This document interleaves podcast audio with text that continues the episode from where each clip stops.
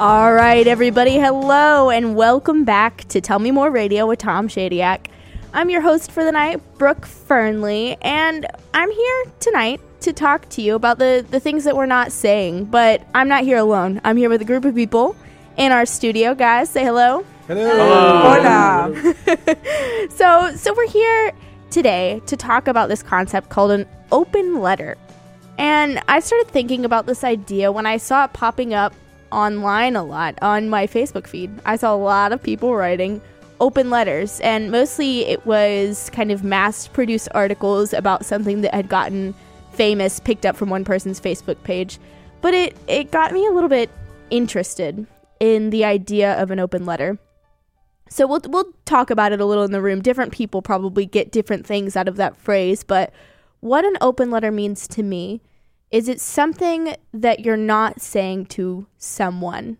And that can be someone that you know very well and you see every single day, but you don't have the courage to say something to them or you wouldn't want to offend them by saying it to their face. Or it could be somebody that you've just met one time or somebody that you've never met, but you've always wanted to say something to them and you haven't had the opportunity. Um, personally, I wrote an open letter to somebody who's passed away who was very important to me in my childhood. And and that can be a tough one because that's a letter that that can't get sent. Um, so some of the people in the studio have written letters tonight, right, guys? Yes. Okay, okay. And uh, what what did you get out of this open letter assignment that I gave you, Art? Uh, I had to. I went back to revisit some things. Some things have been coming up lately for me that I've wondered what what in the world is that coming from. And I went back and, and did some uh, retracing of my oh days, and I came across something that that um, that kind of shocked me. And uh, because I I had been living with it for a long time and didn't realize it at all. Um, and so when this opportunity came up, uh, I've been kind of working through it for a while, just internally. And when this opportunity came up to do an open letter about it, I thought, well, what the heck? Why not? Let's get it out there. So that's interesting, though. It came immediately right away. You knew who Yeah. you wanted to write a letter Yeah. to. Uh, that doesn't mean that I couldn't sit down and write several more open letters uh, about uh, the past and a few things about the present, but this one just, just stood out. Okay. And uh, we were talking before, Nick and I. Nick, did you have someone that popped out to you that you needed to write an open letter to? No, not at all, actually. Not at all. Did you did you give it some thought? Did you end up coming up with somebody? I thought about several people that, had I not already done something along those lines, I would have written an open letter to. But I felt like any open letter I would have written was just going to be restating things I had already said to them. Okay, so you feel like you've already addressed this with some people? What do you mean by that? Yeah, that's that's exactly what I mean. Uh, the way I see an open letter is that it's a, a tool for you to sort of get it out and air the, the dirty laundry, so to speak, to say, hmm. I have these thoughts and I just have been holding on to them and here they are. And I just don't do that. I don't do that. If I have these thoughts swirling around in my head, they tend to get in my way and I tend to not be able to focus on other like personal development matters until these things are dealt with. So it's very hard for me to not constantly be sort of airing that out. Airing that out. Okay, so that's what you get out of an open letter. It's something that is in the past that needs to be brought up to the present and said. No, not necessarily. Uh, th- I think that's probably where it ends up for a lot of people because a lot of people, oh, if I had done that or if I had done this. But I think also it can be if you're having, if you're clashing with somebody and you just feel like you need to say something to them, but you can't say it in person articulately and you, you, you're afraid you'll stumble over your words or you'll say something you didn't mean to say. But uh, that that the latter there is more of what I mean. Usually, the way I'm addressing it, sort of piecemeal, is how that sort of open letter would work. The way you're just sort of uh, addressing a large topic at hand. Interesting. Uh, it seems like you're thinking of it kind of if there's something that needs to be addressed, you've already addressed it, which Yes. is good. But I don't feel like that was the case for me. I, I'm more on on the side of art. I thought of several letters that I could have written, and this one seemed to be the most pressing, kind of on my heart. Um, do you write a journal, Nick?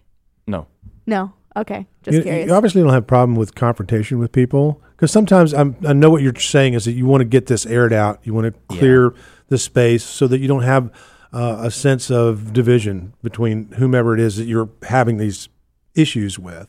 And it may be on their end, and uh, who can say? But obviously, you're uh, either courageous enough, more courageous than me, I might say, um, to at least broach the subject right then and there and clear the air. Okay. Yeah, my personal policy is the the discomfort and the tension from not confront having the confrontation is so much worse than just getting it over with and saying, "Look, we have to just sort this out right now so it can be done." Yeah, go ahead, Casey. Well, what I'm wondering is if an open letter has to always be in a negative light. Like, mm-hmm. is it always clearing the air? Is it always mm-hmm. confronting someone? Can't it be like, hey, you changed my life? And I don't know mm-hmm. if you know that, but for the better, like in a good way. I don't know. No. Because when I first think of an open letter, I did first think of like, oh, I need to tell this person how I really feel in a negative way. But then I was like, I don't know, who could I tell something nice to that I've never told? Because sometimes we're even more afraid to tell them compliments.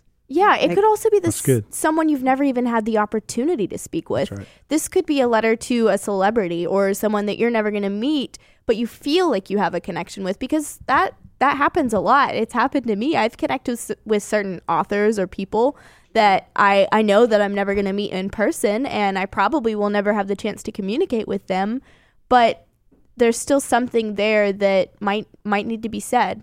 Um, so uh, an example of a different kind of a different format of an open letter. We've we've got a clip from the kid president, uh, who is an online sensation. I don't know if you guys have heard of him. And he wrote an open letter to all mothers. So not not a group of people he could address one on one. And I just want to open up a little bit our concept of what even this letter could look like. So Jess, if we could get clip number one, please. This one goes out to moms. On behalf of all the kids in the world, here are two things every mom needs to know. Number one, put down your phone. Unless your kid is named Phone. Number two, don't name your kid Phone. That's just not right. That's messed up. Number three, we love you. It's just sometimes we don't know how to say it. Sometimes it just comes out screaming or crying. But the next time your kid screams, you know what they're really saying is, I love you, Mom. You're beautiful. Thank you for not naming me phone.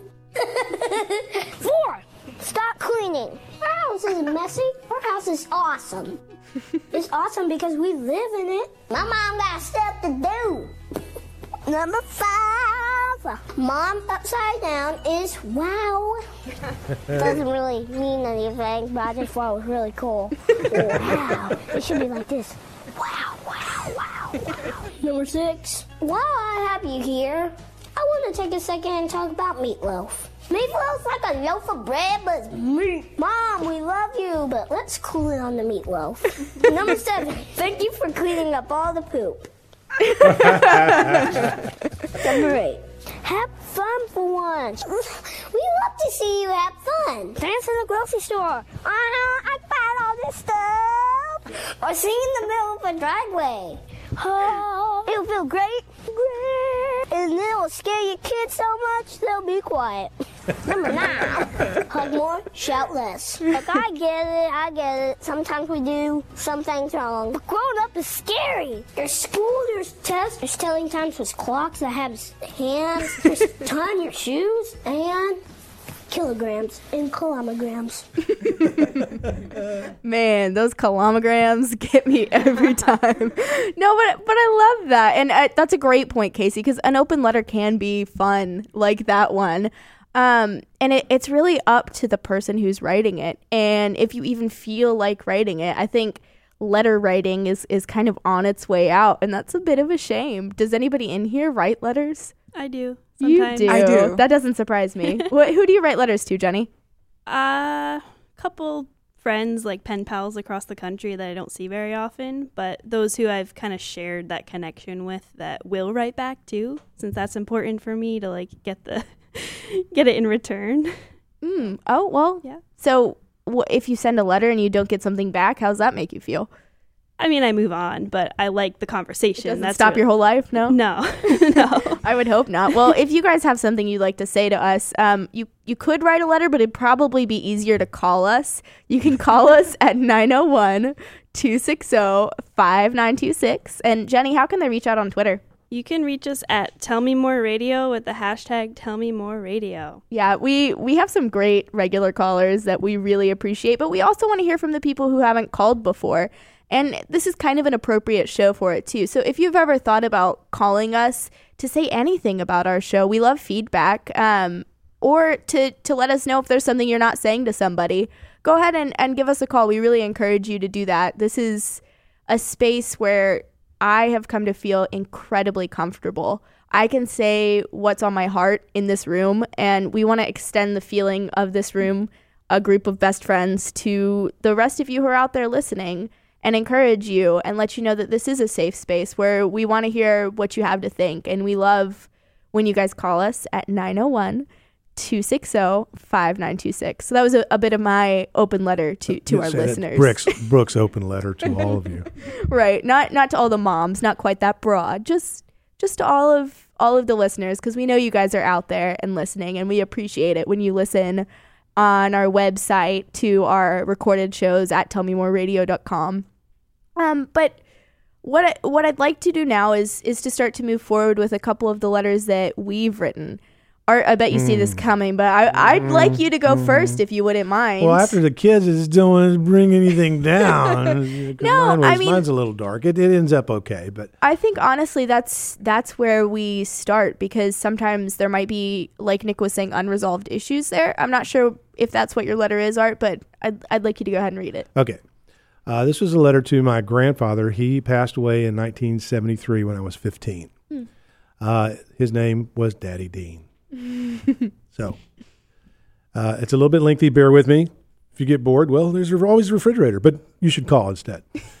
Uh, Dear Daddy Dean, uh, you might expect that it can take great repetition to set a particular lesson into a person's psyche. Yet I've always discovered, no, yet I've also discovered that some singular events can leave so indelible a mark as to affect a person's behavior for a lifetime.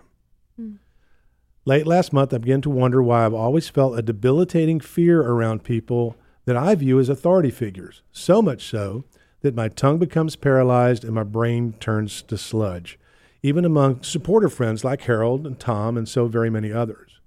And though I've known for some time that a part of my mission, endemic to my passion, is a calling to speak a deeper truth, though the thought of doing so gets completely overwhelmed by gagging anxiety and second guesses.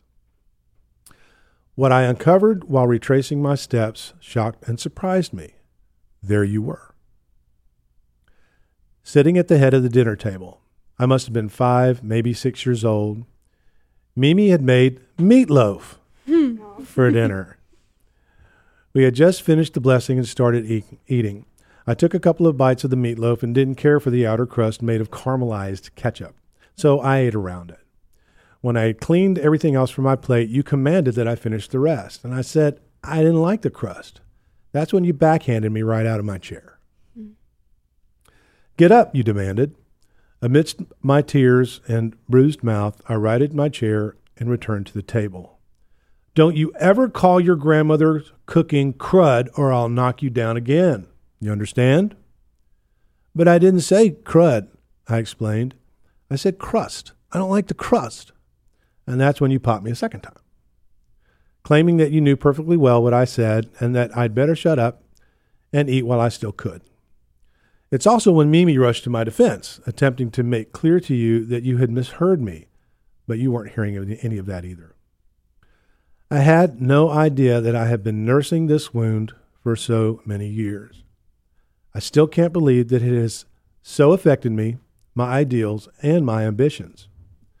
Though I was able to say almost anything among peers and even strangers around anyone I may have considered or even misconstrued as authority, rather than have them forever label me foolish or stupid, meanwhile affording them the ability to knock me down or ruin my life, I must have figured on sub subconscious level that it was probably best I don't open my mouth at all. So that's how it's been.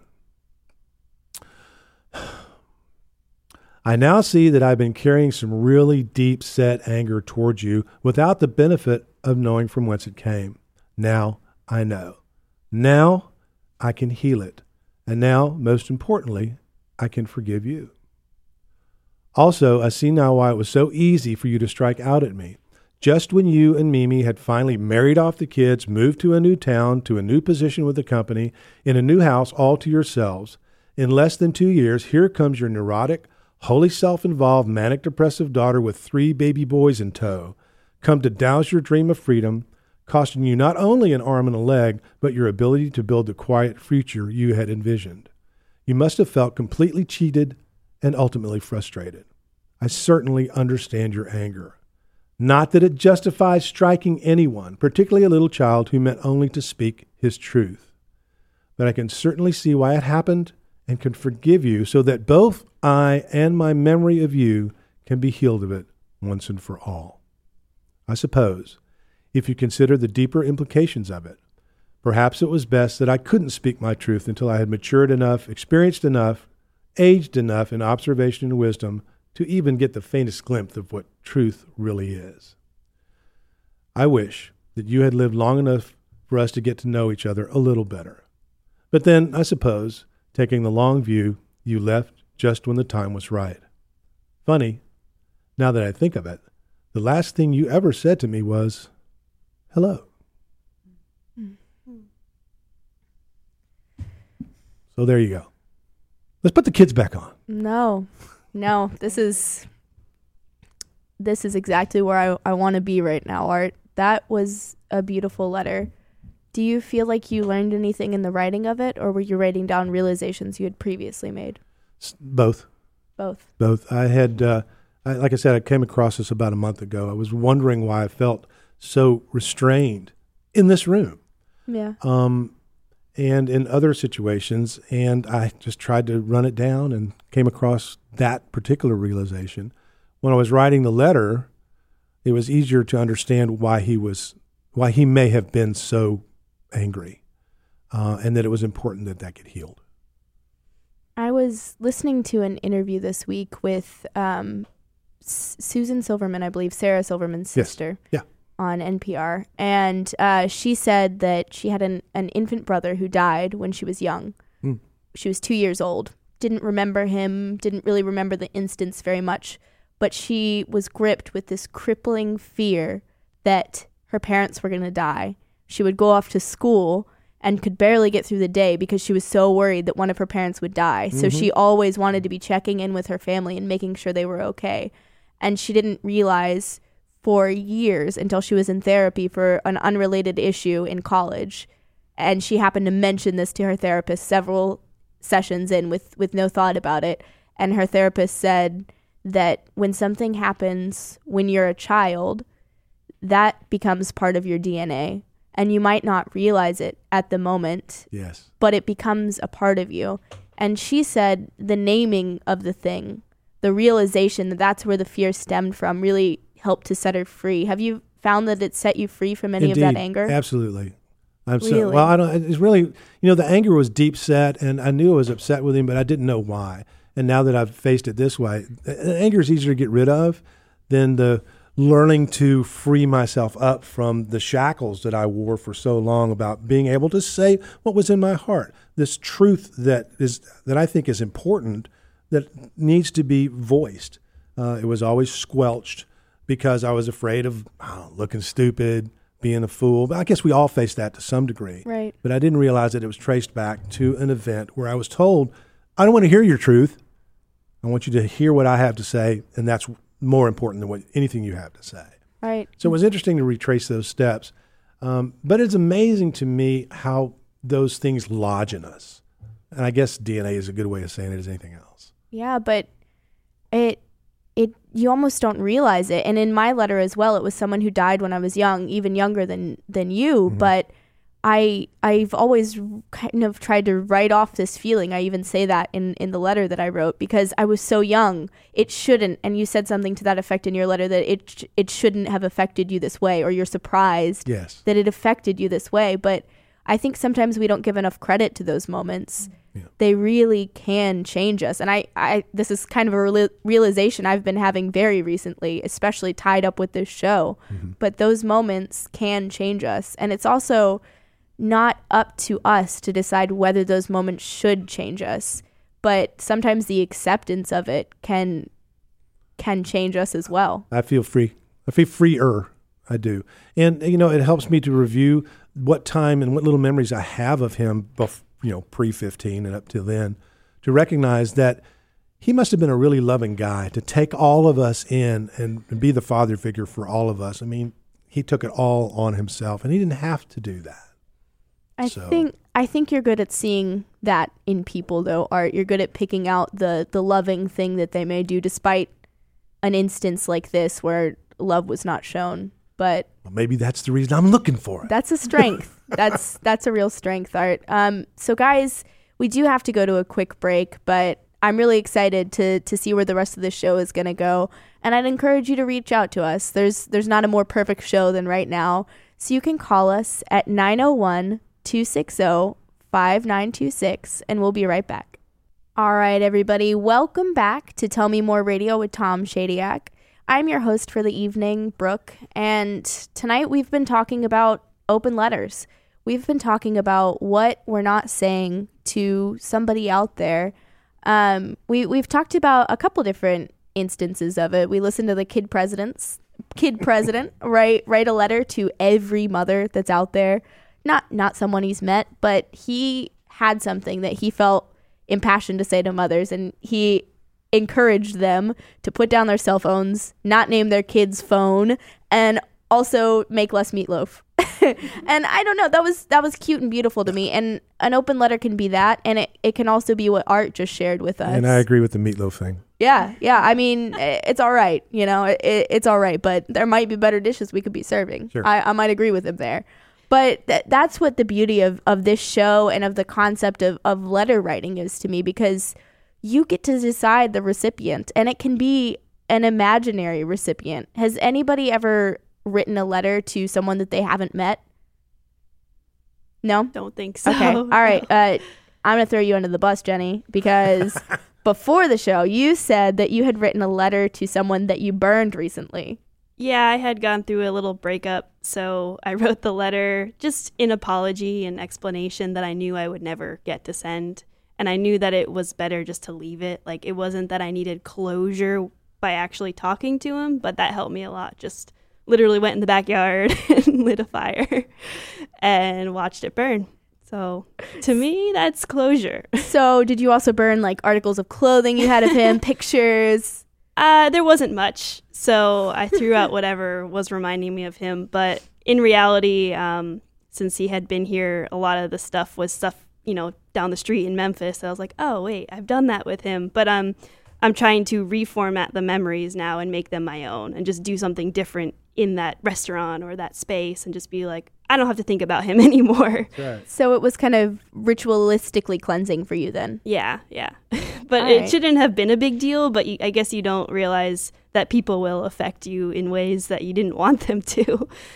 You don't always have uh, the power to, to choose how you are going to be changed by something. That's a good point. We can choose how we react to something in the moment, but you can't control your emotions. You really, you really just can't.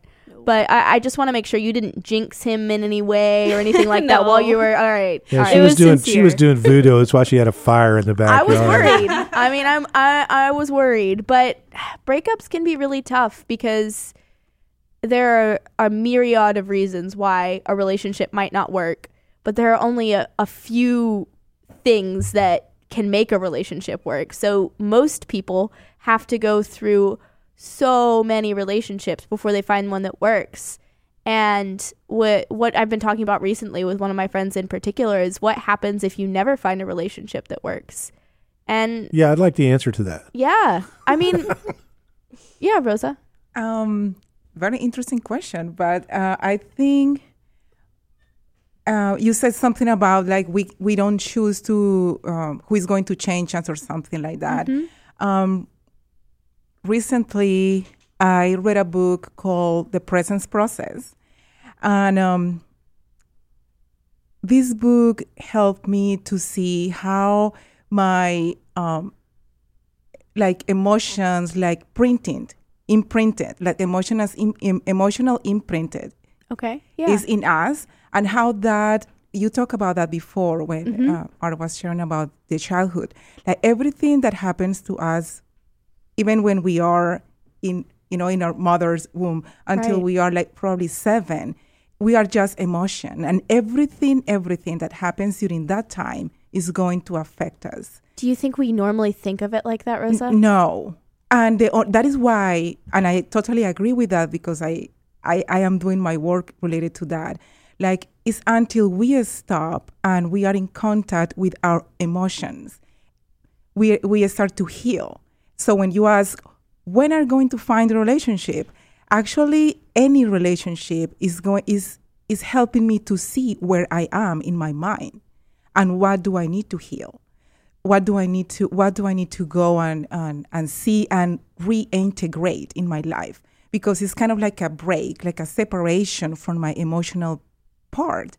When we start to work in our mental mm-hmm. intellectual part we break ourselves from our emotions so the real healing and I agree with that I am I agree with that is when we go back to our emotions and we are in contact with them but it's not easy and it's not funny because we need to go through sometimes painful, very, very Right. painful stuff. But um, so until that, then I don't know if we are going to find a relationship, but that is not going to be the issue anymore because some, somehow it's like, oh, like you are here, you are my messenger, and you have a message for me. So I, if something happened that is not peaceful, I just need to ask myself, like, what is the message? I don't need to kill you in my mind or physically, just to ask myself, what is the message behind hmm. that? So That's- and then really interesting. I've never thought of like like that either, and I think we usually do discount the experiences and emotions of children, especially because we say they won't remember it. But uh, Ooh. we're- Oh, Yeah, I really do. I've heard so many people say that, and Mm-hmm. I don't like it at all. I don't. I don't like when people say that. I've heard so many people say that. Well, that happened to them when they were five. They're not even going to remember it. right. Well, they may not have the intellectual development to be able to reason on anything that occurs in that point in time. So, what are they going to be stuck with? The emotional content. Yeah, I've heard even if they don't remember it, even if something happens to you as young as like five months old, you will still you can still be affected by that later. Right. There's even if you even if you don't remember it. there's now research that in utero we could Yeah. be much more affected than we ever thought, which is it's kind of shocking, and that's not the way our culture is built. Um, what about what about your nephew, Casey? You're you're a recent aunt, and yes. I mean, what do you think he'll take away from his childhood so far at one years old? One. um, are you referring to like his health problem or just like just in general? I don't know. No, I want I want to know what you think. Yeah. Uh, yeah. I mean, I think about that um, because I've heard in the first like five years of life, whatever happened, th- those are like Formative. formative, very Yeah. formative years for you. And so, yeah, I mean, he seems to have had a really good first year, but he did go through a lot of health problems and a surgery when he was a month old. So you never know. like, Well, yeah. So did you though. You've had health problems your entire life. How do you feel that that shaped you? Uh, in a good way. Yeah. So, but I don't know if it's different when you're a month old. but I yeah. mean, I would definitely say that your strength comes from some of the experiences that you've had to overcome and a lot of the health scares that you've had your whole life. Mhm. But it's also not as uh, you're legally blind. Um, for our listeners who don't know that this is my best friend Casey from high school. Um, and a lot of people will talk to you and say when they find out that you don't see as well as many other people they they'll think that that's a defining characteristic of you. But as as your best friend it's just not. It's just one small piece of who you are and it helped you to have the strength to to be completely independent and learn how to do things your own way. But i wouldn't say that it's a big part of who you are would you I don't know. I go back and forth on that all the time. I'm like, does it define me? I don't think it defines me, but then if I wasn't legally blind, I'd be a different person too. So I don't know. We might we might have know. to That's come back to that. That might be a show. Whole other topic. that could be a show there. But uh, also, Nick, you had someone in your life that that died when you were young. Uh, He's looking there at were me. lots of them. Which one do you mean? Uh, Hannah had your Ah, sister yes. had a, a twin brother. Yes. Very similar situation. My uh, younger sister Hannah uh, was actually one of a set of fraternal twins, and my younger brother uh, died of SIDS. Um, he, what we were told was there's some sort of automat- automation of your reflexes, and sometimes they just don't kick on, and that's what happened. Right. So SIDS is sudden infant death syndrome, Right, and right. Essentially at this point it means your child has died, and we're really not sure why. Here's an acronym for your trouble. Yeah, it, it's essentially an umbrella term, sort of like uh, I would say the word cancer. It describes a huge array Right. of different things that. Uh, and uh, so, what exactly are you asking? Just my thoughts on the. Uh, I don't know. Do you, do you think that that shaped you in any way? Maybe like it shaped Susan, like we were talking about earlier in the show. No, uh, and and here's. I'm not surprised that you say that, but let's hear your reason. so that is uh, the earliest memory I have. Uh, he died when I was two. yeah. So And- tell tell us about it. The EMTs arrived at your door. Yeah. Right? So essentially, uh, I was in uh, being just two. I it's it's all sort of emotional images, and there's not a lot of remembering. And in fact, I've talked with talked it out with my mom, and she's sort of corrected me on a lot of the things I thought I remembered. well, tell us yeah, you remember. Yeah, and so what I remember was being in the living room and just sort of playing. I don't have a lot of memories. And then uh, my mother picked up Ryan, that was his name, screaming from the sort of like what, what's going on, trying to get him to respond. And then she, uh, there's some blanks, and then she ran back. And then I remember hearing the EMTs hammering on the door. And uh, she asked me because she was giving him CPR in the bedroom that I could see down the hall through the open door she was she asked me to unlock the door and the uh, I tried but being two I, I don't even remember if I could reach the doorknob. I honestly don't. I I remember I think being able to reach the knob but I couldn't unlock it for some reason.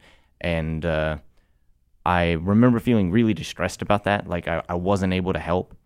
But uh, she uh, ran over and picked me up and unlocked the door and then the EMTs came in. And that's really the end of the memory. They came in and um, my grandmother arrived shortly after to sort of see to Hannah and I and uh, the the reason I don't think it affected me very much is because I honestly didn't realize that I remembered the memory until I was in my teen years, and I, I pretty much went directly to my mother with it. I was like, well, you know, because it was something we all knew that Right. there was a younger brother that had died. And I asked my mom, like, what happened? You know, can we talk about this? And she basically uh, absolved me of all of the guilt that I thought I had about it because, you know, I said, oh, I felt really distressed about not being able to open the door. And she said, Nick, Nick you were too. Like, I mean, this I was freaking out because my child was dying and I asked you to do something that you plainly couldn't have done. There was, you know, Would you But- say would you say that up to that point you might have carried some sort of subconscious guilt about that event, even though it didn't play real high in your memory? I mean, maybe, but I feel like any guilt that I might have had attached to it, I didn't realize, I didn't know about. It mm-hmm. didn't, I didn't feel affected in any way. Right. And so I don't know if I can say it affected me one way or the other because I didn't have any, after the event, I didn't really feel less guilty. I didn't really feel more capable. I, I didn't seem to, maybe it's like some sort of seed that would have evolved itself over many many years but I I can't say that I felt terribly affected. And actually when you mentioned that thing about Susan Silverman I thought about it and I I tried to sit there and think did this affect me? Did it am I hiding something? And I I kept trying to approach it from different angles and say you know do I feel guilty or afraid? And and every time I thought no not really. I don't really feel like this affects me in any way Well, I mean, that's kind of what we're talking about though. We might not remember the event, but it it could have helped shape you. I'm I'm not sure. I don't have all the answers on it, but I think it's an interesting thing to think about.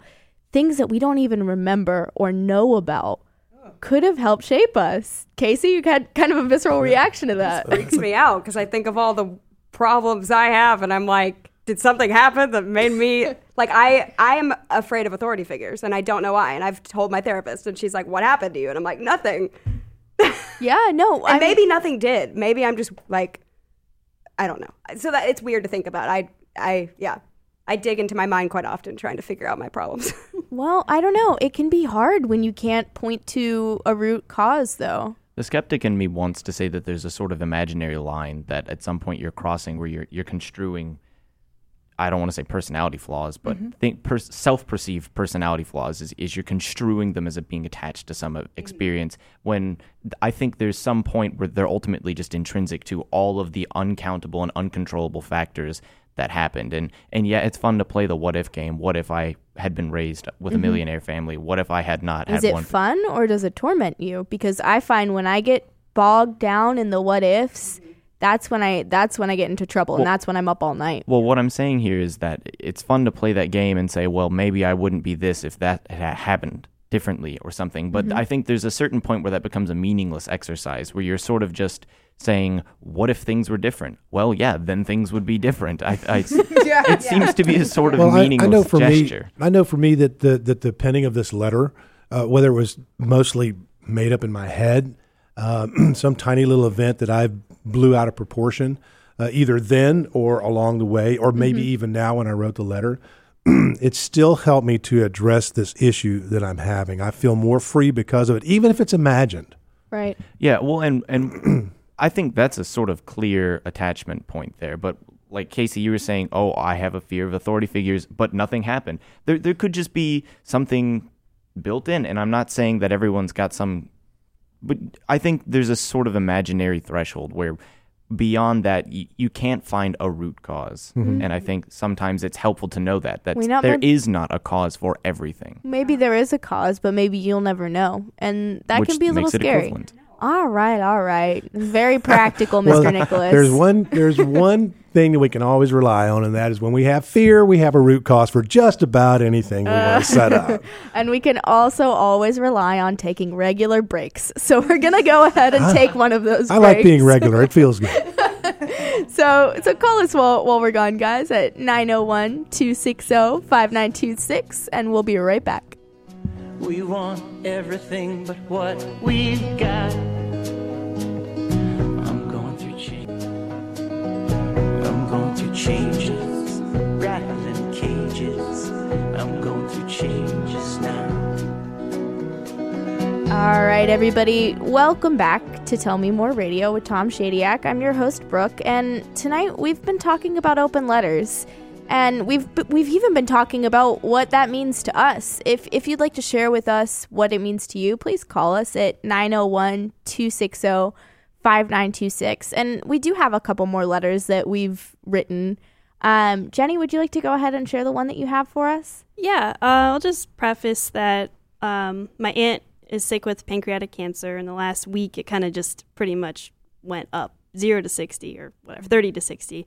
And um, a lot of her siblings are out there now in Oregon, and I'm glad they can be, but I don't think I'll make it. And it hurts a lot, but I've been dealing with this just throughout the week. And um, she's one of my favorite aunts. I don't know, I don't know if I could say that on air, but um, I'm also very similar to her in the the fact that like we both work on a boat, we've traveled a lot, we just have similar personalities. She's way more outgoing than I am, but I've been dealing with the fact that I feel like a bad aunt because I'm like thousand miles away from my my nieces and nephews and she's always been far away but i felt like she's always been there so i'm kind of like dealing with how to you know be like her in that regard so this is to Aunt Anne Marie. This is difficult to write because I know you are not doing so well. The time you have left is short and undetermined. The cancer took you so quickly. But I know you still have your spirit. That's what everyone who was with you in Oregon keeps saying. I wish I could be there, and I am in spirit, but I have spent my days relishing in memories of you. You are my mother's sister, the closest I've ever had to a second mom. When you invited me to come live with you and your family in Alaska, I almost didn't go. I felt that I owed it to the city of Philadelphia to live there one more summer after graduation. But I have no regrets going up there to live in Alaska because it meant more time with you. I didn't grow up with you nearby geographically, but you always found a way to be involved. A very distinct memory I have with you is when my boyfriend for the Alaskan summer left, and I came into the house trying to hold it together, but you let me cry on your shoulder, something I've never been able to never been vulnerable enough to do in front of my own mother or many others. I don't regret moving to Oregon after Alaska and spending a year and a half only a 3-hour drive from your winter home. And I've been lucky to have a second West Coast family And now that I'm in Memphis, it's so difficult to be away from my own nieces and nephews. But when I think back, though I have had not as much time with you because of distance, the memories are more potent and the time together was more important.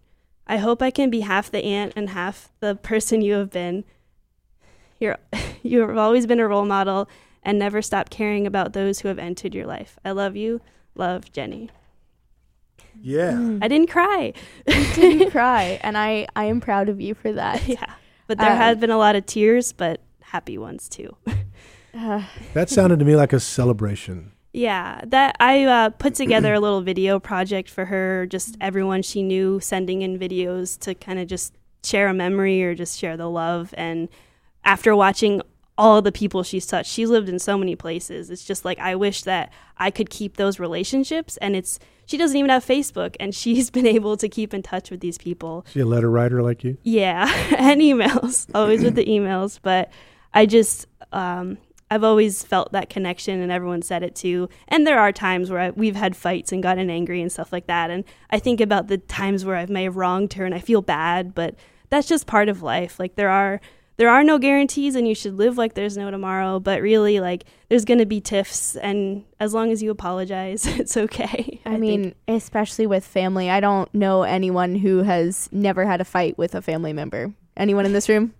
Have you guys ever fought with? Nick looks like maybe he hasn't. Very stoically staring at me right now, but everybody else We has know- had a fight with a family. we know that Nick cleared the air right then and there. right.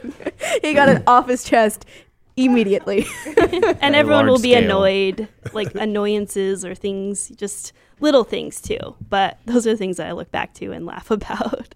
I mean, I love the letter that you wrote, and I think it was really beautiful. But is this something that you're going to say to your aunt?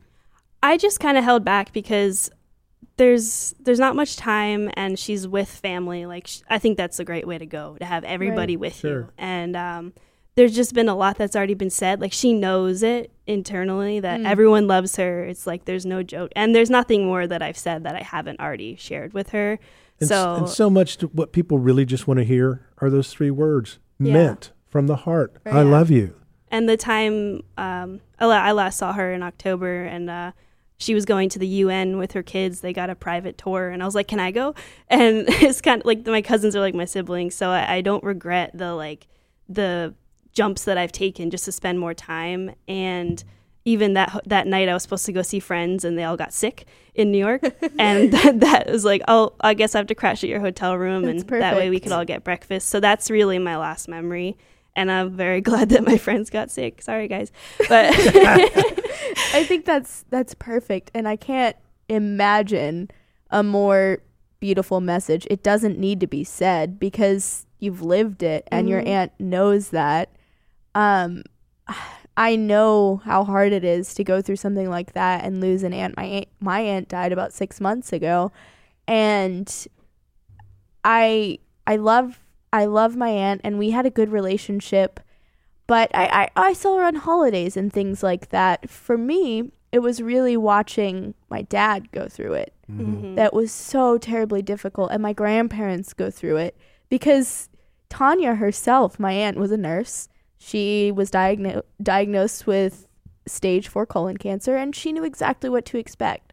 She knew what was going to happen, and she was at peace with it. She she planned her funeral. She did everything she needed to. She took a trip to Europe. She spent lots of time with her family, and I felt good about the way our relationship was. I think similar to the situation you're in now. I felt I felt very strong in our relationship. But it was very hard to watch my grandparents go through that because to have to bury their daughter, yeah, no one should have to to bury their child. Agreed. and that has been the hardest part of it for me and and the hole that is felt when we go to family events you know that that hole will be there. But Jenny you couldn't have said it more perfect. The the best thing you could leave anyone with the best thing anyone can leave this earth with is to be surrounded by family with the implied knowledge that you are loved and you have been your whole life and that's beautiful um so i guess i've i've been stalling a little Nice, because nice job too, we Brooke. want you to share. However, i i also wrote a letter um to someone. I, I told you guys earlier in the show that it was a letter to someone who died when I was eight years old. And we've been talking a lot tonight about events that changed us in our childhood that we didn't know the far reaching consequences. And sometimes we can never know what that moment was. But I've picked out a, a, a couple moments that I had um, with someone who meant a lot to me.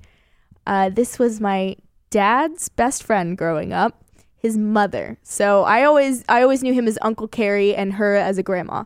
As a child, I didn't realize that people didn't have three grandmas. I just thought I had three grandmas. But I also didn't didn't quite think of her as a grandma. It's not very fair. She was more like my best friend, and I had no clue she was any older than me. She was only 54 when she died, but she she sh- could have been 10 for all I knew. Wow. Um, and I think we've talked about the concept of a, a soulmate as someone you meet and instantly you connect. You know that person was meant to be in your life for some reason, and that's that's how I've always felt about her. So I'm going to go ahead and read you guys the letter that I wrote to her. Danette, I've thought about what I would say to you for a long time. Years. 15 of them, actually. One would think that it is hard to make a lasting change on a child, especially since you died when I was eight. But the words are still hard to write. You were my best friend. At that time in my life, I didn't have many people to turn to. I would go spend the weekend with you instead. I will always remember the peanut M&Ms by the bed just in case I needed one in the middle of the night and making up birthdays for all of my TY Beanie babies and celebrating each and every one of them with a cake from my Easy Bake Oven and watching 101 Dalmatians every night. So many wonderful memories. You talked to me like I was an adult, and you were the only person to do it at that age. And you were also the only person not in my family, which meant you weren't obligated, that loved and treasured me and then you died. At at 8, I didn't really realize that death was a possibility. Not eh, not a possibility, but an inevitability. The last time I talked to you, you were in a coma. I still remember distinctly that I told you about Reese Johnson and how he picked up a 2-inch grasshopper and chased me around the playground with it.